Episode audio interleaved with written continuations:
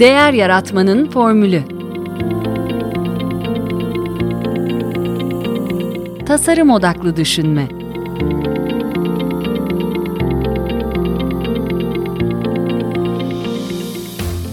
Merhaba, ben Mete Yurtsever. Değer Yaratmanın Formülü Podcast'inin ev sahibiyim. Kitap kulübümüzün 33. buluşmasında Yaşadım Demek için Ne Yapmalı adlı kitabı konuştuk. Kitap bir nehir söyleşi aslında. Gazeteci Büşra Senay, Sümerolog bilim insanı Muazzez İlmiye Çığ'ın 100 yılı aşkın yaşamından süzdüğü hayatı güzelleştirme yolları hakkında bir röportaj yapıyor. Siz de kitap okurken bu sıcak sohbeti izlediğinizi hayal ediyorsunuz. Kitap aslında e, birçok yabancı kaynaklı kişisel gelişim kitabının doğal bir karışımı gibi. Sanıyorum bunda Muazzez Hanım'ın sadece 100 yaşını aşmış bir bilim insanı olmasının değil, aynı zamanda uygarlık tarihinin ilk örneklerini araştıran, onları anlamak için bugün yaşamayan dillerini öğrenen, hayatları ve kültürler üzerine düşünen biri olmasının da etkisi vardır. Kitabın bölümleri de bunu gösteriyor zaten. Yaşama sebebimiz ve dünyadaki yerimiz, hayatın anlamı, kendini geliştirme yolları, insan ilişkileri, kariyer planlaması, yaşam kalitesi, güçlü bir kadın olmak gibi konulara değiniyor. Kitapta en ilgimizi çeken ve bizleri en çok duygulandıran yerler ise tanıklık ettiği Atatürk devrine dair anlattıkları oldu. Cumhuriyetimizin 100. yaşına erdiğimiz şu günlerde Atatürk'ümüzün 10. yıl nutkunda gösterdiği hedef olan muasır medeniyetler seviyesine maalesef ulaşamadığımızın birçok göstergesini bulabiliriz sanırım. Ama sadece gençlerimizin yurt dışına, bu ülkelere gitme çabasını saymak bile tek başına yeter diye düşünüyorum. Muazzez Hanım'ın Cumhuriyet'in ilk yıllarındaki coşkuyu, ilerlemeyi yaşayan bir insan olarak e, bugün için karamsar olmaması da e, bizi biraz umutlandırdı, biraz da hüzünlendirdi. Şüphesiz karamsarlığın kimseye faydası yok. Açıkçası bugün çok daha fazla imkana sahibiz. Ülkemiz en azından silahla işgal altında değil, e, çok daha eğitimli bir nüfusa sahibiz. Öte yandan birçok zorluk da sayabiliriz. E, fakat bugünden tatmin olmayanların yapabileceği şeyler ise hep var. Önce kendini tanımak ve olabileceğinin en iyi haline kendini yaklaştırmak. Sonra çocuklarına, ailesine, çevresine, iş arkadaşlarına örnek olmak. Bunlar gerçekleştirmek için kimseye ihtiyaç duymayacağımız şeyler bence. Bu kitabı okuyarak başlayabiliriz belki de. Daha güzel günler görmek dileğiyle Cumhuriyetimizin 100. yılı kutlu olsun. Bu bölümde söz alan arkadaşlarım Elif Ceylan, Bengül İlhan, Cem Çağatay Karayeli, Selim Uysal, Dilek Sena Çekin, Olcay Çat, Banu Özsoy, Aycan Acar Şahin, Aydan İrem Sungur, Suat Soy, Elif Burcu Yılmaz, Hatice Ergüven Doymuş, Sena Taşçı, Nilüfer Karakaşlar ve Mürsel Çavuş. Şimdi sizi söyleşimize baş başa bırakıyorum. Kitabın altını çizmeye kalksak herhalde yüzde sekseninin falan altını çizeceğiz. Yani Muazzez Hanım'ın e, tabii yüzyılı aşan yaşamından süzülen tecrübeler, tavsiyeler, hatıralar, bilgi birikimi e, bu kitap sayesinde bizlere aktarılmış oldu aslında. Hepimiz bu vesileyle onun yaşam tecrübesinden faydalanmış olduk. E, pek çok konu başlığı var işte çalışmanın, çalışkanlığın önemi, eğitimin önemi, liyakat, kadın hakları vesaire o, o kadar çok konuya, o kadar çok başlığa değinmişler ki ve hepsi hakkında Muazzez Hanım kendi hayat tecrübesinden süzülmüş e, bilgileri, bilgi birikimini aktarıyor bize. Ben de en çok ne kaldı, daha çok nereden etkilendim onu söyleyeyim.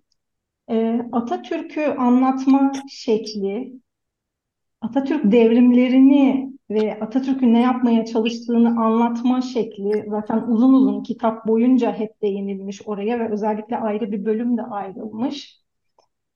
O bana farklı geldi, e, beğendim, ilgimi çekti onun yaklaşımı. O kadar çok o içselleştirmiş, benimsemiş, özümsemiş bir şekilde anlatıyor ki e, o hissiyat, o zamanları da bizzat yaşamış bir insanın hissiyatı bize geçmiş aslında bu kitap vesilesiyle.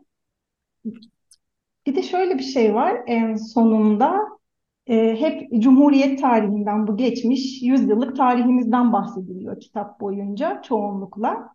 Ve kitabın en sonunda da aslında Sümerlerin tarihine gidiyoruz ve bir 5000 yıl önceye gidiyoruz.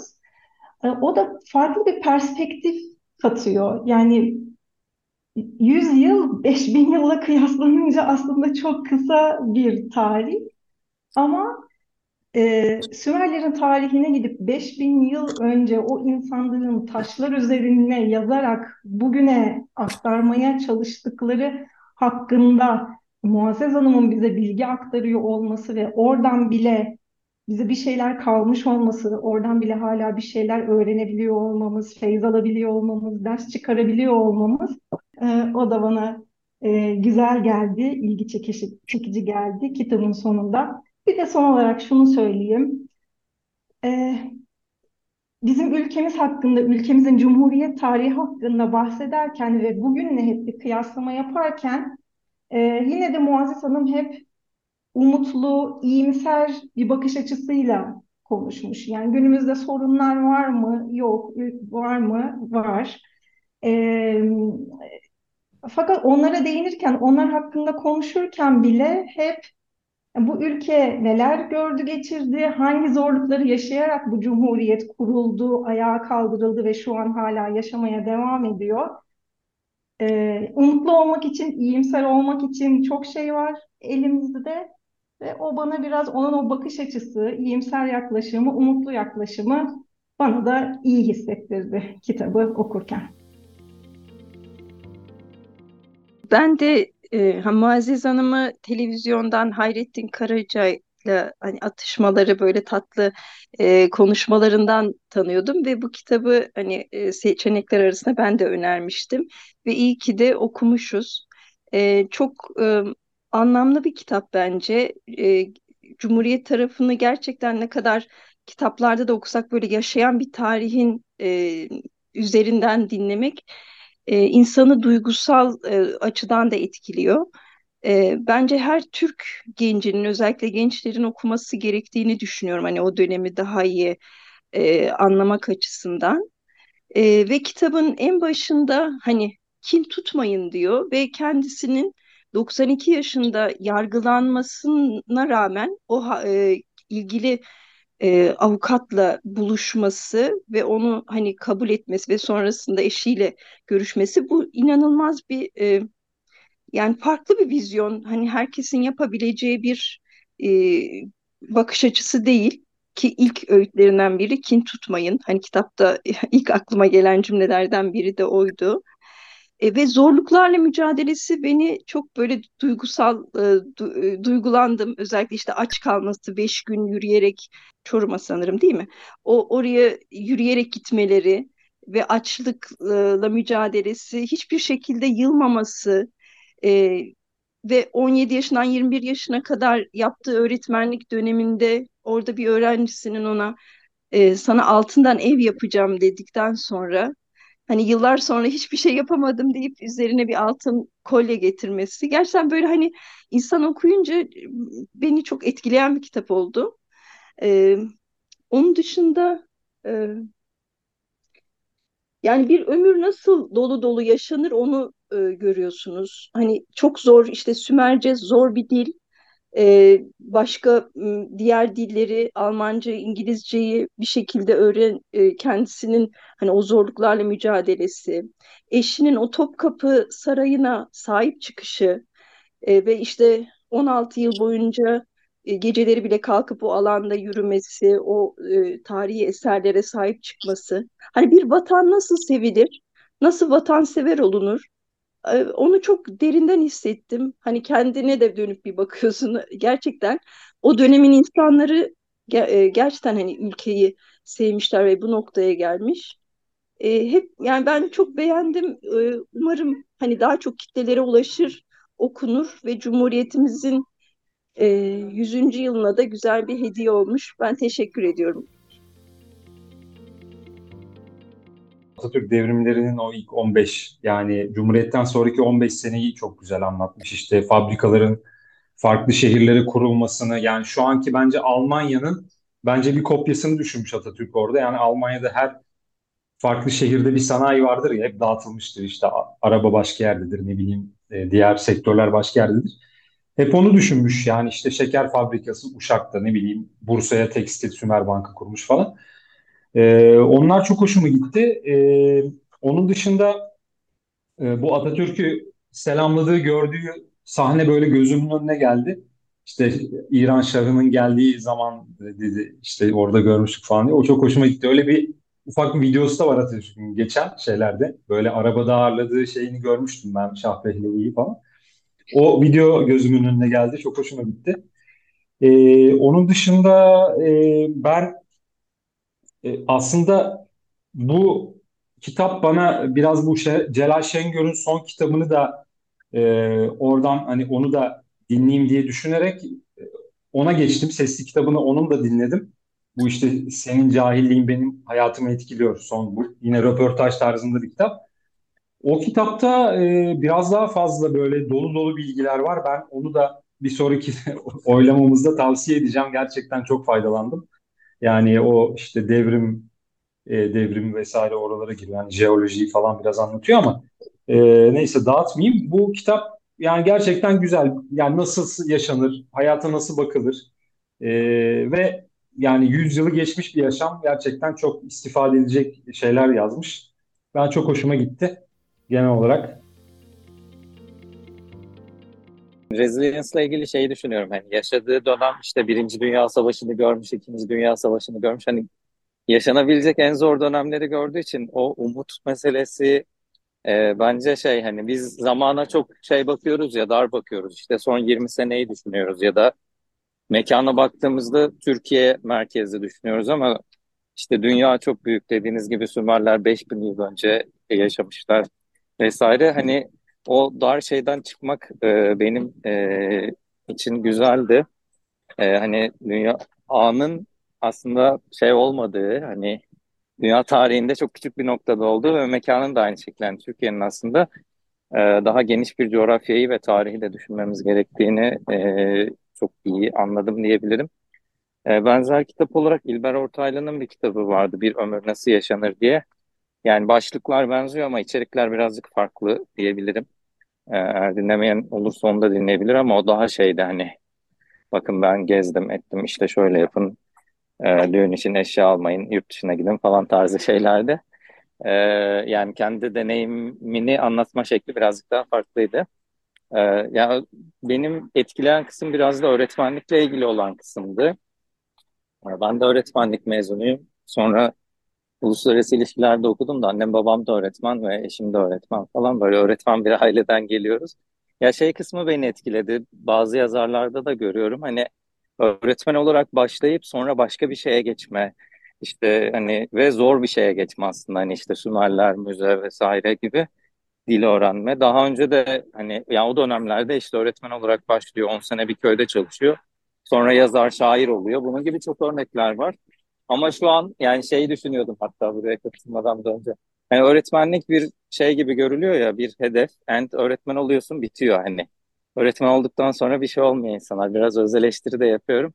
Ya ben olmaya çalıştım. Hani iki bölüm okuyup sonra değiştirdim. Çok kısa bir süre öğretmenlik yaptım ama yine de bu hani, keşke öğretmenler öyle olsa dedim yani kitabı okurken. Kitabı okurken şöyle hissettim.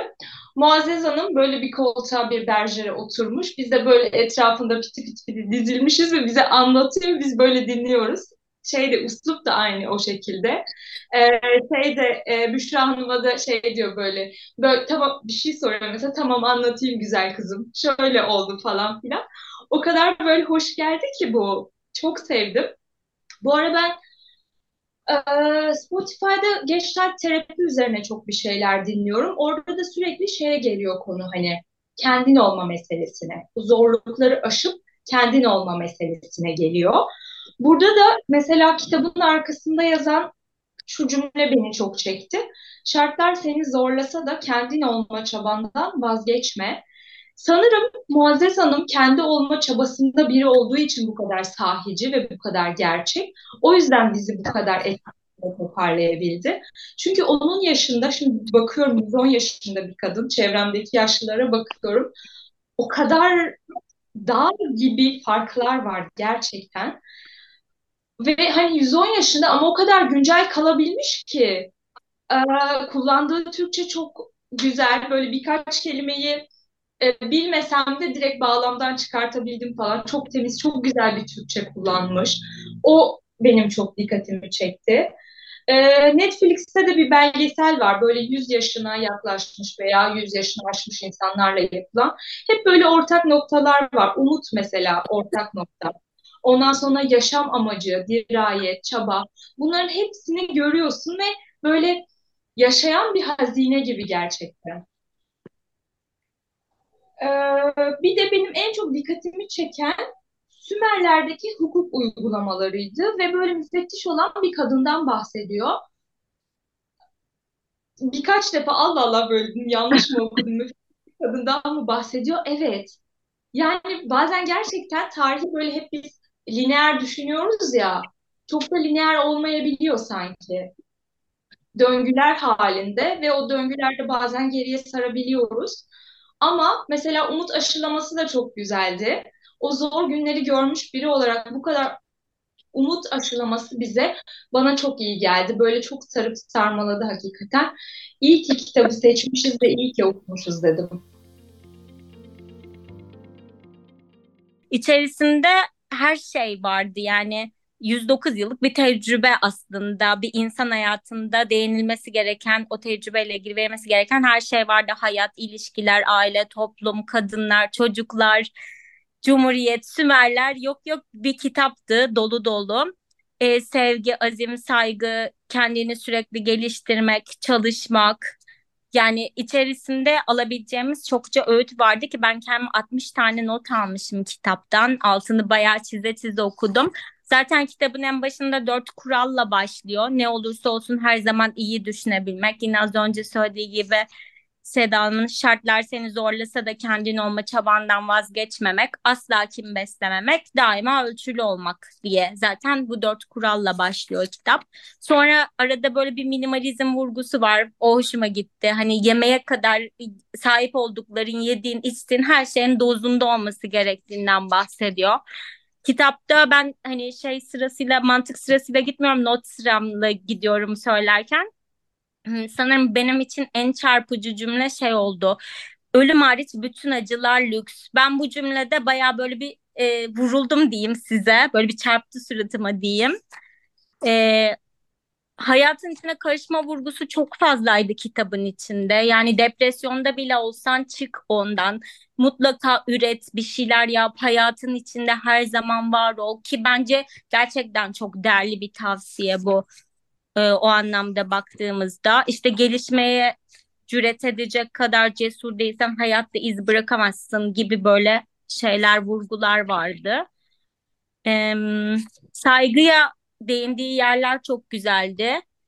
Bir de az önce notlarda kim yazmıştı? Yavuz Bey yazmıştı galiba. Yat, yaşamdaşlık kelimesini ben de not aldım. Aşırı hoşuma gitti yaşamdaşlık şeklinde kullanılması ki o zaten Profesör Doktor Tümer Türker Kılıç'ın kazandırdığı bir şeymiş. Onu da hani ismini şey yapmayayım.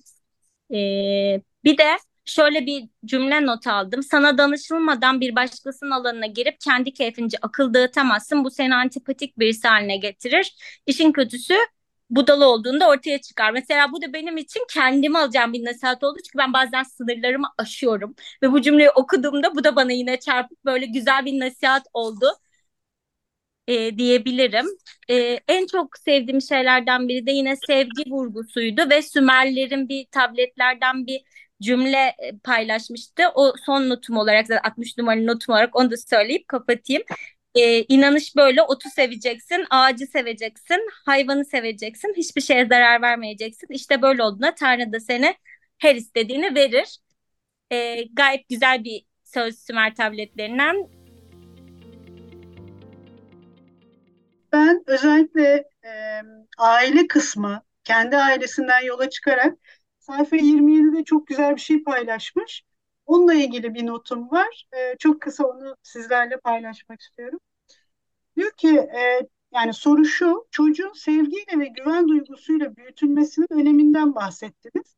Kendi aile ilişkilerinize dair edindiğiniz gözlemler üzerinden değerlendirecek olursanız bir aile nasıl sağlam temellere oturur diye sormuşlar Muazzez Hanım'a. Ben de e, 22 yaşında iki çocuk annesiyim. O yüzden bunlar bizim evde çok konuşuluyor. Hani Çocuklara neyi ne kadar sunmalıyız? Nerede dur demeliyiz? Bu e, çok zor bir karar. Anne baba olanlar beni anlayacaktır. Ya da evlat olanlar annelerini babalarını anlamaya çalışsınlar. E, yine Mu Muazzez Hanım çok güzel bir cevap vermişti. Ekonomik şartları iyi olmayan fakat mutlu olmayı bilen bir ailede büyüme fırsatı buldu. Çok değerli bir cümle. Konu para ve imkan değil. Çocuklarınıza verdiğiniz duygu, duygudur asıl olan diyor. Kesinlikle ben bunu özellikle vurgulamak istedim. Ee, belki anne baba adayları var, anne baba olanlar var bizde. Ee, çocuklarımıza e, bakın Muazzez Hanım'ın belki de bu kadar başarılı, bu kadar hırslı, bu kadar yaşama tutunan biri, biri olmasının bir sebebi de ailesinin ona her şeyi sunamamış olması. Yani biz şimdi şu e, ikileme düşüyoruz. İşte gelirimiz yüksek, acaba her şeyi sunmalı mıyız çocuklarımıza diye. Bunu çok kendi içimizde de biz sorguluyoruz eşimle. Ama öyle değil gerçekten. Yani biraz kısıtlamalar, biraz e, bir şeylerin az olması, özellikle maddi e, kısımda e, her şeyin sunulmaması o kişiyi daha e, yaşamda başarılı kılıyor. E, lütfen anneniz babanız da konuşmalarınızda bunu dikkate alın ya da çocuklarınızla.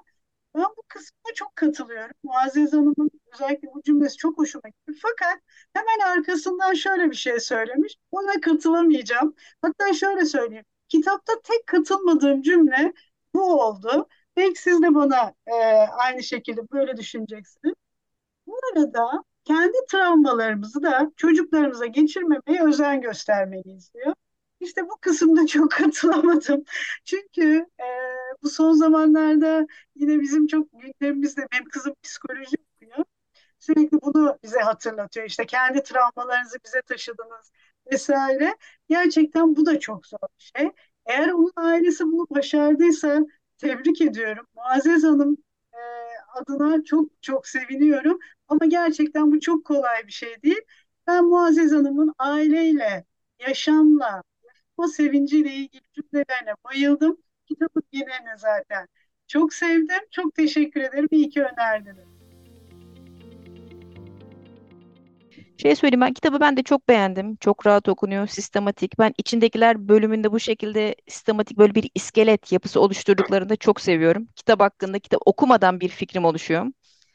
Ek olaraktan çok ilham veren bir kitap. Ben genelde biyografileri çok severim, otobiyografileri hepsini onları çok severim ilham e, verdikleri için ve bu bu kitabı çocuklarımın akıllı erdiğinde okumalarını çok isterim. Burada bana en çok geçen şeyler ne? Bir yakın tarihi anlatıyor aslında. Ülkenin nereden nereye geldiği, onların hepsini görebiliyoruz. Çabalama, onu göçüyor, görüyorum. Onun verdiği mutluluk, yılmama, çalışma, çok çalışma, çok çalışma, çok çalışma. Bunlar bana geçen şey.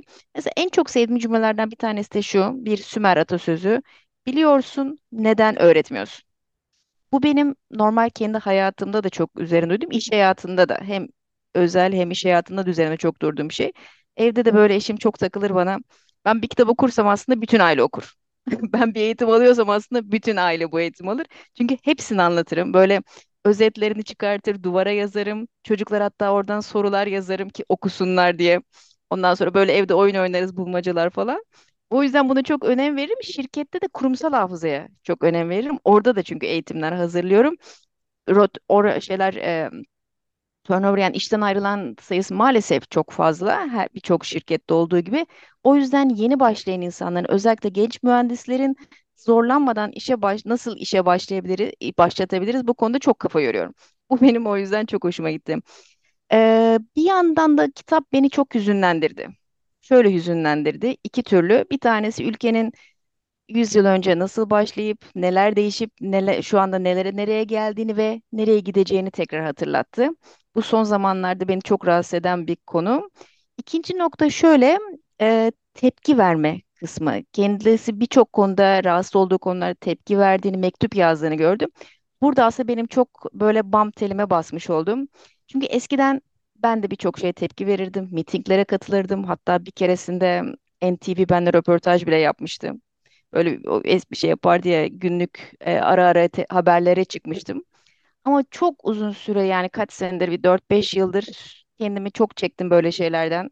Sosyal medyada bile bir şey paylaşmıyorum. Hele son son beş altı aydır diyeyim iyice bir bıkkınlık geldi. Artık haber bile okumak istemiyorum. Ancak bu bende çok inanılmaz bir vicdan azabı yaratıyor.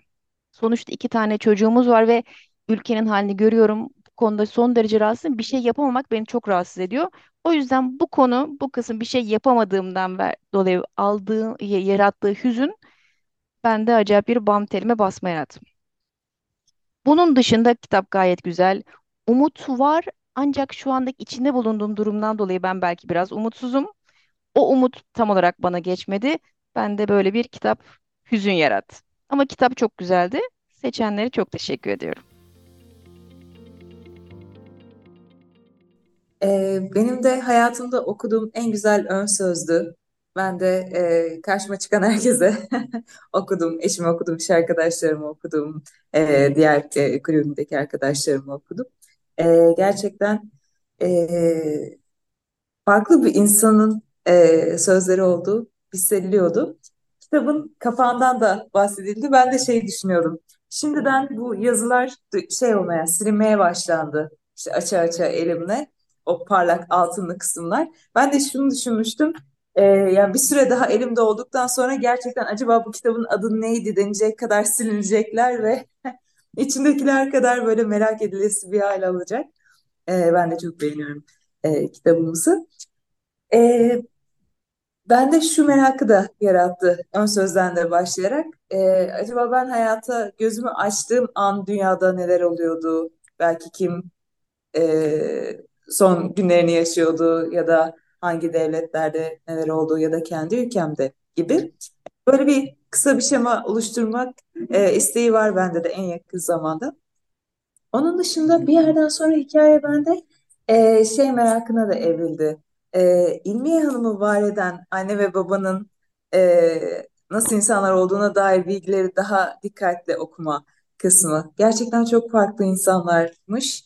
E, babanın e, kızıyla ilgili hayalleri ve bu hayallere o dönemdeki varlıklı birinin dahi böyle bir vizyona sahip olamadığını büyük ihtimal e, bir kız, kız çocuğuyla ilgili bu hayallere sahip olmadığının e, vurgusu vardı. Bir tanesi de işte annesinin o yol nasıl yapılır notları ve bunun gibi pek çok notu olması e, İlmi Hanım'ın da hep e, bunları e, derleme isteği olup da e, hayata geçirememesi umarım bayrağı biri devralır da bir şekilde de e, okuyabiliriz, görebiliriz dedirtti bana.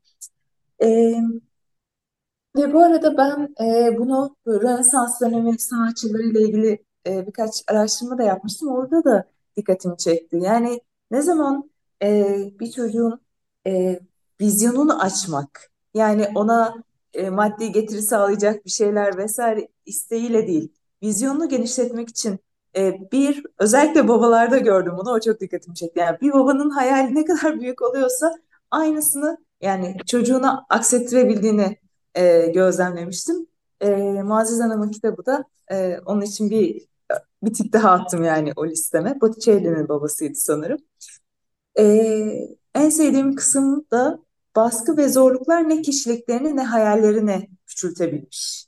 Orada muazzam bir e, genişleme var hatta. Şartlar zorlandıkça hayaller de paralelinde büyümüş. Yani ben büyük ihtimal e, fakülte için ayrılamazdım diye düşündüm. Yani vicdan azabı çekerdim, aileme bakma sorumluluğu hissederdim vesaire ama orada gözü karartabilmiş. Yani sadece kendisi için değil, ailesi için de o zorluğu e, göz alıp ilerleyebilmiş.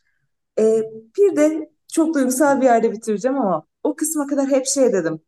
Daha çok yaşasın, daha çok yaşasın gibi dualarla okuyordum e, kitabı. Ama şey, çocuğumu kaybetme korkusu yaşadığımda dediği kısım var ya orada böyle Allah'ım sen bilirsin tabii iyisini. Yani şefkatli olsun gibi bir duam olduğu için onu da paylaşmak istedim. Çok teşekkürler. E, tabii e, aksiyon almak hani Aycan Hanım tepki kelimesini kullandı. Hani ben biraz da aksiyon almak kelimesi. Çünkü üzerinde duruyorum. E, yaşadıkları dönemde işte annesinde görüyoruz, kendisinde görüyoruz. E, Atatürk'ü anlatırken hani gerçek demek için söylüyorum. Gerçek kelimesiyle anlatması. E, E, çünkü o gerçek bir lider, gerçek bir insan gibi anlatıyor. Hani yaptıkları direkt aksiyon üzerinden insanları ikna etme yoluna için. İşte burada e, o dönem insanların işte pantolon diken bir anne, e, tahta oyma işi yapan e, baba, kendisinin e, el marifetleri çocuklar için e, sen hani diyorlar ya bilgisayarın atasını e, zaten şey yapmışsın. Hani bir sıfır şey sistemini. Öğretmenken hani bunları yapmaya çalışması. Hani köy enstitülerinde de hep okuyoruz e, baktığımızda aynı şeyler. Hani el marifetinin olması. O anda işini görecek yetkinlik. Biraz, biz biraz da hani zihin tarafına çok sanki yıllar içinde e, kaydığımız için el marifetlerin azalmasıyla biraz aksiyon tarafı da zayıfladı. Bir de o dönemin e, etkileri gittikçe yavaşladı. Yani ben Y kuşağıyım. Aman evladım üniversiteye gidince sağ sol olaylarına karışma. Yani. Çünkü onları görmüş annelerin çocukları. Belki benden önceki kuşaklardan olan sonraki kuşaklardan arkadaşlarım da vardır. Farklı farklı dinamikler oluyor tabii. Ne olacak bu memleketin hali diye oturup da dertleşip sonra ortamdan gitmek yerine yani halde edip adı var için Barış Manço mektup yazacak kadar. Bir senatöre 10 mektup yazarsa diyor ki yırtar atarım, 50 tane olursa düşünürüm, 100 tane olursa harekete geçerim gibi örnekler. Çok örnek var bu şekilde verdiği. Bunu da paylaşmış olayım. Bir de e, münakaşa etmem, mücadele ederim diyor. Hani boş laf değil, e, aksiyon almak yine burada da önemli vurguladığı cümlelerden birisi. Çünkü ben her okuduğumda kendi ailemle özdeşleştirdim. Hani herkes kendi hayatından parçalar bulur her kitapta. Herkesin okuması o yüzden farklıdır. Herkes aynı kitabı okur ama aynı şekilde okumaz. Ee, benim ailemde de göç hikayeleri var. Annem öğretmendi ama çok kısa bir süre öğretmenlik yaptı. Benim çok öğretmen olmamı istedi çünkü kendisi devam edememişti e, öğretmenlik yaptığı dönemde özellikle o hani telgraf aletini icat etmesi çocuklara anlatmak için inanılmaz bir şey. Müthiş. Ben çok şaşırmıştım ve bunu bilmiyordum gerçekten. Çok etkilendim ondan. Az, e, azminden çok etkilendim. Bir kere şey diyor e, burada e, sınırlarımı e, en önemli hayatımda memnun olduğum en önemli durumlardan biri kendimi asla sınırlamamış olmam diyor. Hiçbir zaman kalıplara sıkışmayan birisi olması. Ee, bir de bu potansiyeli gerçekleştirmek için hani insanın dışarıdan göründüğü kişiyle gerçekte olduğu arasında eğer çok az fark varsa o kişi gerçek bir insandır e, şeklinde veren cümleler beni gerçekten etkiledi. Yani kendimiz olmayı başarabilmek konusu. E, ben bir halkla ilişkiler ajansında çalışıyorum. Dolayısıyla böyle imaj çalışmaları vesaire, markalar e, yani aslında kendi olmakla çok alakalı bir işle çalıştığım için özellikle o dikkatimi çekti. E, çünkü çoğu kişi hani dışarıda yansıttığı kimlikle gerçekteki içindeki kimlik aynı kişi değil. Yani çok fazla e, maskeler takıyoruz diyorum. Çok fazla kimliklerimiz var. Etrafta dolaşıyoruz ama o kimliklerin hangisi gerçekte biziz? Değiliz. Topkapı Sarayı'ndaki maceraları, e, göç maceraları, ailesiyle yaşadıkları, öğrencilik yıllarında çektiği sıkıntılı durumlar, yakın arkadaşı, yakın dostuyla, eşiyle geçirdiği yıllar hepsi hepsi çok güzel deneyimler ve her birinden çok fazla şey öğrendim. Yani hepsini herhalde bu kadar e, zamanda anlatılamaz. Ama en çok etkilendiğim oydu. Hani böyle e, bir yerde vardı. E, Spinoza'nın tabiri geçiyor. Anlamaktan doğan sevinci yaşadık ve henüz yolun başında ya da en fazla ortasındayız diyor. Yani e, Muazzez İlmiyeç'i bir kelimeyle anlatsam ben herhalde bir yaşama e, azmini söylerdim, yaşama sevincini söylerdim. Zaten o kadar sene çalışarak, didinerek ve sınırları zorlayarak çalışan bir kadın herhalde yaşam sevinciyle e, tanımlanabilir. Başka bir şeyle tanımlayamadım. Ben bu kadar kitabı her şeyini okuduğumda tekrar tekrar ben de bütün arkadaşlar gibi altını çizdim, yıldızlar yaptım, kalpler yaptım kitabın etrafına. Öyle şeylerle okudum. Gerçekten çok güzeldi. Ben de hani özellikle bu çalışkanlık sürekli hani yaşamı amacını aslında çalışkanlıkla bulduğunu düşünüyorum. Hani o kadar vurgu yapıyor ki hem çalışmaya, azmetmeye.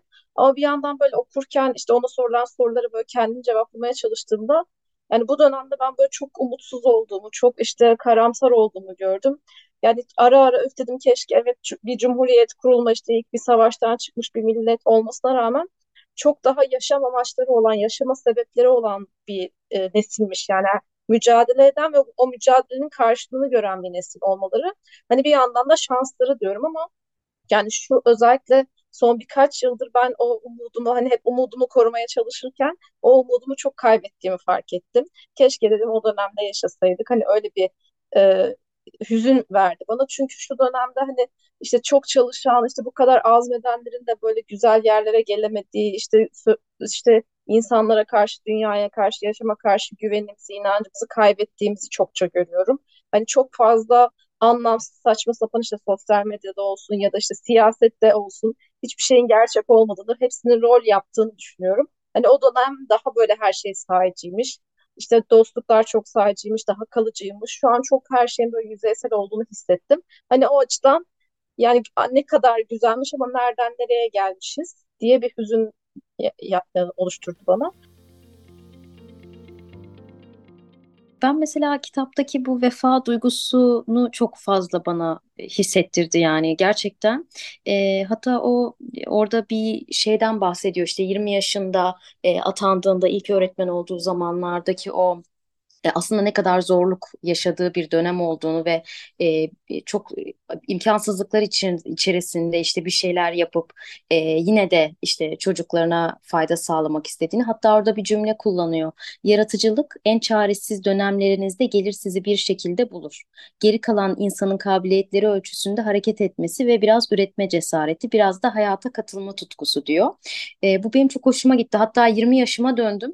Biraz da utandım yani kendimden. Onun 20 yaşındaki e, hani çabalarıyla, e, azmiyle ben kendimi hatta çok yetersiz bile gördüm.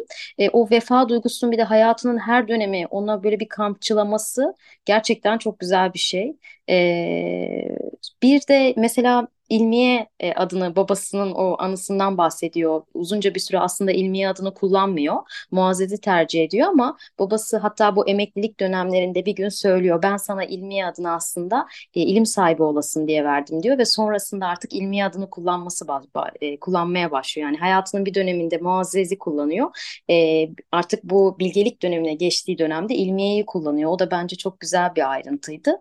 E, bir de tabii ki o kapsayıcı dilini ben çok sevdim. Yani e, okuduğum kadar yani gördüğümüz kadarıyla çok sayıda çok fazla zorluk yaşamış e, ama yine de e, küsmemiş.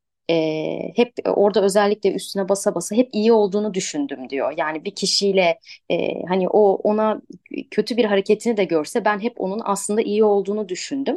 O motivasyonla hareket etmesi e, bence çok güzel. Yani gerçekten etkilendim.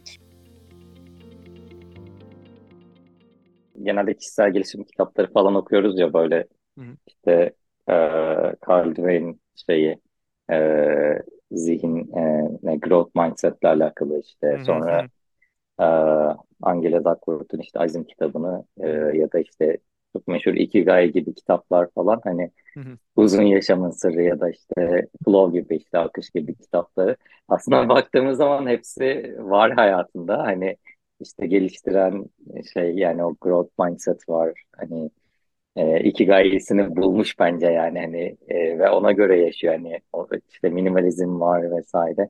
Hani aslında okuduğumuz bütün kişisel gelişim kitaplarının birleşimi ve hani hayatta pratik uygulanması gibi. O şey çok güzel gelmişti düşünceli. E, ben Sena Hanım'ın e, şeye benzetmesini çok sevdim. Bir berjerde gerçekten böyle etrafında bizi toplamıştı ve şeyleri o samimiyetle anlatma hissiyatı bende de geçti kitabın her aşamasını okurken ve böyle bazı yerler hafızama kazınsın diye bir daha okudum. Bir daha farklı bir anlam çıkartmaya çalıştım. E, kitabın birinci bölümünde şey sorusu var. İnsan yaşama sebebini ve dünyadaki yerini nasıl bulabilir? Ya soru o kadar etkileyici ki kitabın hani e, birçok yerinde zaten bunun cevabını buluyorsunuz ama 216. sayfada direkt bunun cevabını veriyor. E, ben onun altını çizmişim. Bu satırları sizinle paylaşmak istiyorum. E, şey demiş, Sümerleri öyle sevdim ki haklarındaki her şeyi öğrenmeye çalıştım. İnsan heveslerinin ve tutkularının peşinden gittiği müddetçe hayatta kalabiliyor.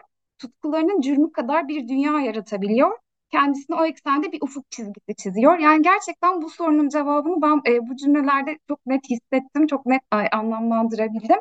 E, gerçekten her aşamada üretmeyi, e, tutkularının peşinden e, gittiği bir yaşam sürmüş ve bu deneyimlerini de bu kitapta çok güzel hissettim ve e, e, çok anlamlandırdım bütün söylediklerini. Hani ben de bu notu e, almışım, sizlerle de paylaşmak istedim. Çok teşekkürler herkese.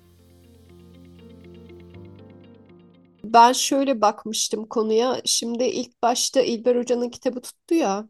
Hı hı. Ee, ondan sonra şey tahmin ettim. O kitap çok satınca bunun devam kitapları gelir diye.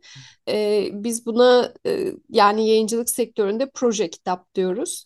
Ee, dolayısıyla biraz proje kitap olduğu için dedim ki içimden e, sanırım dedim hani İlber Hoca'nın kadar herhalde güzel olmayacak gibi bir düşünceyle ön yargılı yaklaştım kitaba. Ee, ama kitap beni çok yanılttı. Ee, Muazzez Hanım'ın verdiği her yanıt e, ezbere değil de gerçekten çok farkındalık içeren yanıtlar olduğu için bir kere beni çok etkiledi.